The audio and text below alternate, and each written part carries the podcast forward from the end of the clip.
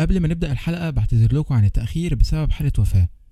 وشكر الله سعيكم جميعا وتقبل الله دعاءكم ولا أراكم مكروها بعزيز. وعايز قبل ما أبدأ الحلقة نسكت خمس ثواني بس ندعي لأمواتنا جميعا بالرحمة وإن ربنا يرحمنا معاهم ويتجاوز عن سيئاتنا جميعا أحياء وأموات. وقبل ما نبدأ حابب أشكركم إننا عدينا 500 ممبر على جروب الفيسبوك. واللي لسه ما دخلش ال group هسيب لك ال link في ال description. تقدر تدخل وتتناقش في مواضيع الحلقات بأريحية تامة وتعرض أفكار حلقات وإن شاء الله أعمل عنها حلقة. معلش طولت عليكم أنا كريم آدم ودي حلقة جديدة من بودكاست البشوات يلا بينا. كل واحد بيعبر عن حبه للشخص اللي قدامه بطرق مختلفة وبأساليب غير أي حد تاني. والشعرة اللي مخلية في تبادل للحب بينكو هي الفعل ورد الفعل. فلو واحد بيعبر عن حبه بقوة أو ما بيفوتش فرصة إنه يعبر بيها عن حبه والطرف التاني ما بيبادلهوش نفس القوة فبالتالي هيحصل خلل وواحد منهم هيكون هو اللي بيدي أكتر ما بياخد. وأظن محدش هيحب العلاقة بينه وبين شريك حياته أو صاحبه تكون قايمة على مجهود منه هو بس. صح ولا لأ؟ في عالم نفس وخبير علاقات أمريكي اسمه جاري تشابمان. اهتم بأساليب الاتصال في العلاقات العاطفية والصداقة عند البشر ونتاج اهتمامه ده إنه طلع لنا لغات الحب الخمسة وفي واحدة كده زيادة أنا حاططها من عندي. فلغة الحب هي الوسيط بينك وبين الشخص الآخر وهي اللي بتظهر مدى اهتمامك بالشخص ومدى التلاؤم اللي حاصل ما بينكم والباحث الأمريكي بيقول إن كل شخص بيستعمل لغة واحدة على الأقل بس معظمنا محتاجين ثلاث لغات على الأقل عشان العلاقة أو الصداقة اللي بينا تمشي. في مننا مثلا بيحب الكلام وفي مننا الشخص الصلب اللي الكلام بالنسبة له مش حبه هو عايز أفعال وده غالبا بيكون كده لأنه شبع كلام. عارف أنت الشخص اللي اتنفخ كلام فنفسه جزعت؟ هو بيكون كده. وأظن إن هو حقه بصراحة. يعني أنا لو اللي قدامي شخص دايما بيقول وبيتكلم بس وساعة الفعل ما يعملش حاجة أو ما يكونش ليه بصمة فطبيعي مش هصدقه. وعلى رأي المثل طن الكلام ببلاش وجرام الفعل بملايين. أول طريقة للتعبير عن الحب هي المدح وأنا أقصد المدح مش التطبيل في فرق. فجملة أنا فخور بيك أو استمر أو يا أخي كلمة شاطر لوحدها بتبقى حلوة. أو لما حد يقولك مشكلة عنده وتقوله هنحلها إزاي مش هتحلها إزاي. دي حاجات بتفرق جدا. وفي ناس كلام زي كده بيفرق معاها جدا وبيساعدها وبيديها دفعة كبيرة لقدام. وطبيعي يكون في ناس الكلام ده ما بيساعدهاش. بس الصراحة ووجهة نظري من البند ده يعني مش عارف مظنش إن حد هيكون الكلام ده ما بيساعدهوش بنسبة مية في المية. صعبة قوي دي. لأن الكلام لو جاي من حد بتحبه فأنت هتحب كلامه وهتحب إن الكلام بتاعه ده بيكون تشجيع ليك. يعني ده هيديلك دفعة برضه ولو كانت ضئيلة. تاني أسلوب وده شائع وهو الهدايا. أهمية الهدايا بتظهر مش في سعر الهدية على قد ما هو اهتمام كبير بالتفاصيل. أنا ممكن أجيب لك هدية كسعر قليلة بس كقيمة عالية وقيمتها تكون عالية في عينك أنت بس. أنا ما يهمنيش قيمتها في عيون الناس على قد ما يهمني قيمتها في عينك أنت. وأظن إننا كلنا متفقين إن موقف مثلا إن حد يجي يقول لي أنا كنت عارف إنك بتحب كذا فقلت اجيبهولك وما يكونش فيه مناسبة لكده فدي حاجة جميلة جدا يعني مفيش خلاف عليها. وصاحب الهدية فرحته بالهدية بتكون دبل اللي الهدية رايحة له. حماس وتخيل فرحة الشخص بتبقى جميلة ويا سلام لو تخيلاتك جت في محلها أو أكتر كمان. يا سلام. مية مية.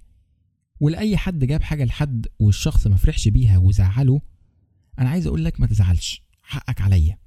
أنت يمكن اتسرعت واتحمست بزيادة. وعادي أديك اتعلمت وعرفت هتتعامل إزاي مع الشخص اللي زعلك أو سد نفسك. وعايز ألفت نظرك إن ممكن يكون هو طريقة فرحته كده. يعني أنا مش بدافع عنه ولا ببرر له ولا أي حاجة من الحاجات دي. بس هو ممكن يكون كده هو فرحته كده. وفي حالة زي كده هو ما يتلمش. بس يتلام إنه ما اداش مساحة للي قدامه إنه يعرف حاجة زي كده. أنا مش هينفع أكون قافل على نفسي وأزعل من اللي زعل مني.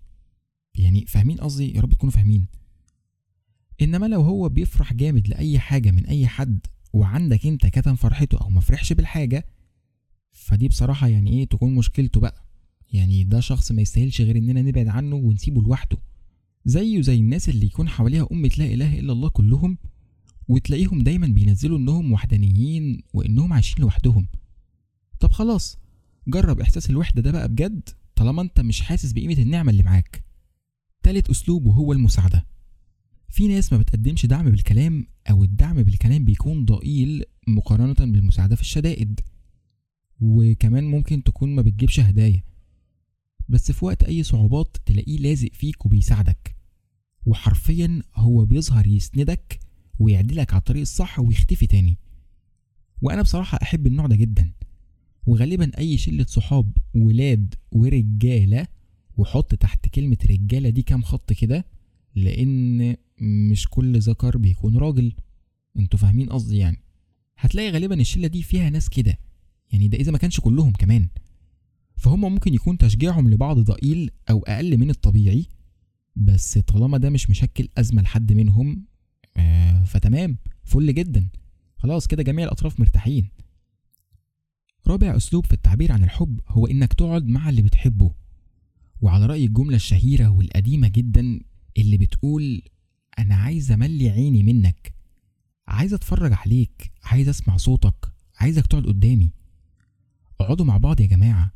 اقعدوا واتكلموا واتناقشوا واضحكوا يعني يا سيدي لو ما عندكش القدرة انكم تتناقشوا فانزلوا وخليكوا ساكتين. والله بتفرق. انت مش ضامن اللي معاك دلوقتي هيبقى معاك بكرة ولا لأ؟ ومحدش ضامن النفس اللي خارج هيدخل تاني ولا لأ؟ ما تكتفوش بالرسايل وتطمنوا على بعض بيها. الرسايل فيها جفاء وغلظة في الكلام. وربنا يطول في أعمارنا جميعا بالأعمال الصالحة وما يكتب حاجة وحشة على حد عزيز أبدا. بس لما تلاقي الشخص اللي كان معاك من فترة اختفى. طبيعي هتتضايق. هتتضايق إنك ما شبعتش منه أو كنت بتكتفي إنك تسلم عليه تكست أو تبعت السلام مع حد. وتزامنا مع موت حد عزيز عليا ظهر لي شعر كان قاله خليل البلوشي لح الله الفراق ولا رعاه فكم قد شك قلبي بالنبالة. أقاتل كل جبار عنيد ويقتلني الفراق بلا قتال. لله درك قد هزمت سعادتي وغلبتني حتى هجرت حياتي. وذهبت في درب الفراق مودعا وتركتني لبقيتي ورفاتي وبقيت دونك آملا متأملا وأقول أنك ذات يوم آتي. خامس أسلوب للتعبير عن الحب وهو الحنان. ومش شرط الحنان ده يكون بين واحد وواحدة بس ولا هو محن لو جه من ولد. أنا بتكلم عن الجانب الكلين أو النضيف من البند ده. أنا مش هحب حد يكون غليظ في التعامل ومش حنين. وما أظنش حد هيحب كده أصلا. أغلبنا ممكن يقبل بحد نسبة الحنية عنده قليلة إنما تكون منعدمة ما أظنش بصراحة. ودي وجهة نظري يعني مش عارف بالنسبة لك أنت هتبقى إيه. وشيء أساسي لاستمرار أي علاقة تحت أي مسمى هي وجود شخص حنين بيهون المشاكل. وفي فرق بين الحنية والطيبة والطيبة والعبط والعبط وإنه يكون شخص مغفل. كلها درجات وممكن نوضح ده لو عملنا حلقة تانية وكملنا أنواع تانية من الأساليب. وقولوا لي رأيكم برضو يعني لو عايزين نعمل حلقة كمان ونعرض فيها أساليب أكتر وباستفاضة أكبر. سادس أسلوب والأخير وده اللي من عندي أو اللي أنا شفته ولاحظته هو التعبير الفيزيكال أو الجسدي. هتلاقي في ناس بتحب تبوس اللي قدامها أو تحضنه أو تلمسه. يعني ده بالنسبة لها لغة التعبير عن حبها للي قدامها. وأنا بحس إن أنا فيا الحتة دي شوية. يعني أو مش كتير يعني. بحس إني لما بحب حد قوي بحس إني عايز أبلعه. وأنا مش بتريق. يعني أنا حرفيا بحس إن أنا عايز أبلعه يا جماعة. اللي هو أفتح بقي كده وأروح حاطه جوه بطني. وإحساس زي كده بيجيلي أكتر مع الأطفال المحترمة اللي لسه ما دخلتش سن الرخامة والسماجة ده. يعني عارفين أنتوا السن الرخم ده؟ ولو في حيوان مثلا نضيف وشكله كيوت بحس نفس الإحساس. إنما مع بشر ما حسيتش كده قبل كده بصراحة. إيه بيقولوا لي أنتوا بتحسوا برضو الإحساس ده ولا لأ؟ ولا أنا اللي فيه حاجة غلط؟ وبتحسوه إمتى؟ يعني طمنوني على نفسي بعد إذنكم. وأنا عن نفسي ككريم لو هختار لغتين بس أحب إنهم يكونوا الكلام أو الدعم النفسي وتاني أسلوب هو إني ألاقي شخص بيسندني في وقت صعب بمر بيه. يعني مش لاقي اسم معين للأسلوب ده بس ممكن نسميه أسلوب التدخل السريع. يعني إن هو بيتدخل يعدلك للطريق الصح وينسحب تاني. فأنا مش هيهمني قوي التعبير بالتلامس أو إن حد يفضل يمدح مدح اوفر أنا عايزك تدخل في الجد كده ابن عمي وتصلح لي العك اللي أنا عامله. قولوا لي في ال comments لو هتختاروا أسلوبين بس هيكونوا إيه ولو عندكم أساليب تانية قولوها برضو وممكن نزودها في الحلقات الجاية. يعني ولو حابين برضو تتناقشوا في الموضوع group الفيسبوك عندكم. عيشوا حياتكم عليه.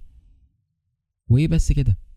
إن شاء الله تكون الحلقة خفيفة على قلبكم وتتبسطوا بيها وتساعدكم تفهموا نفسكم وتهون عليكم أي مشكلة. ربنا يرحمنا جميعا ويرحم أمواتنا. أشوفكم أو تسمعوني في الحلقة الجاية. سلام.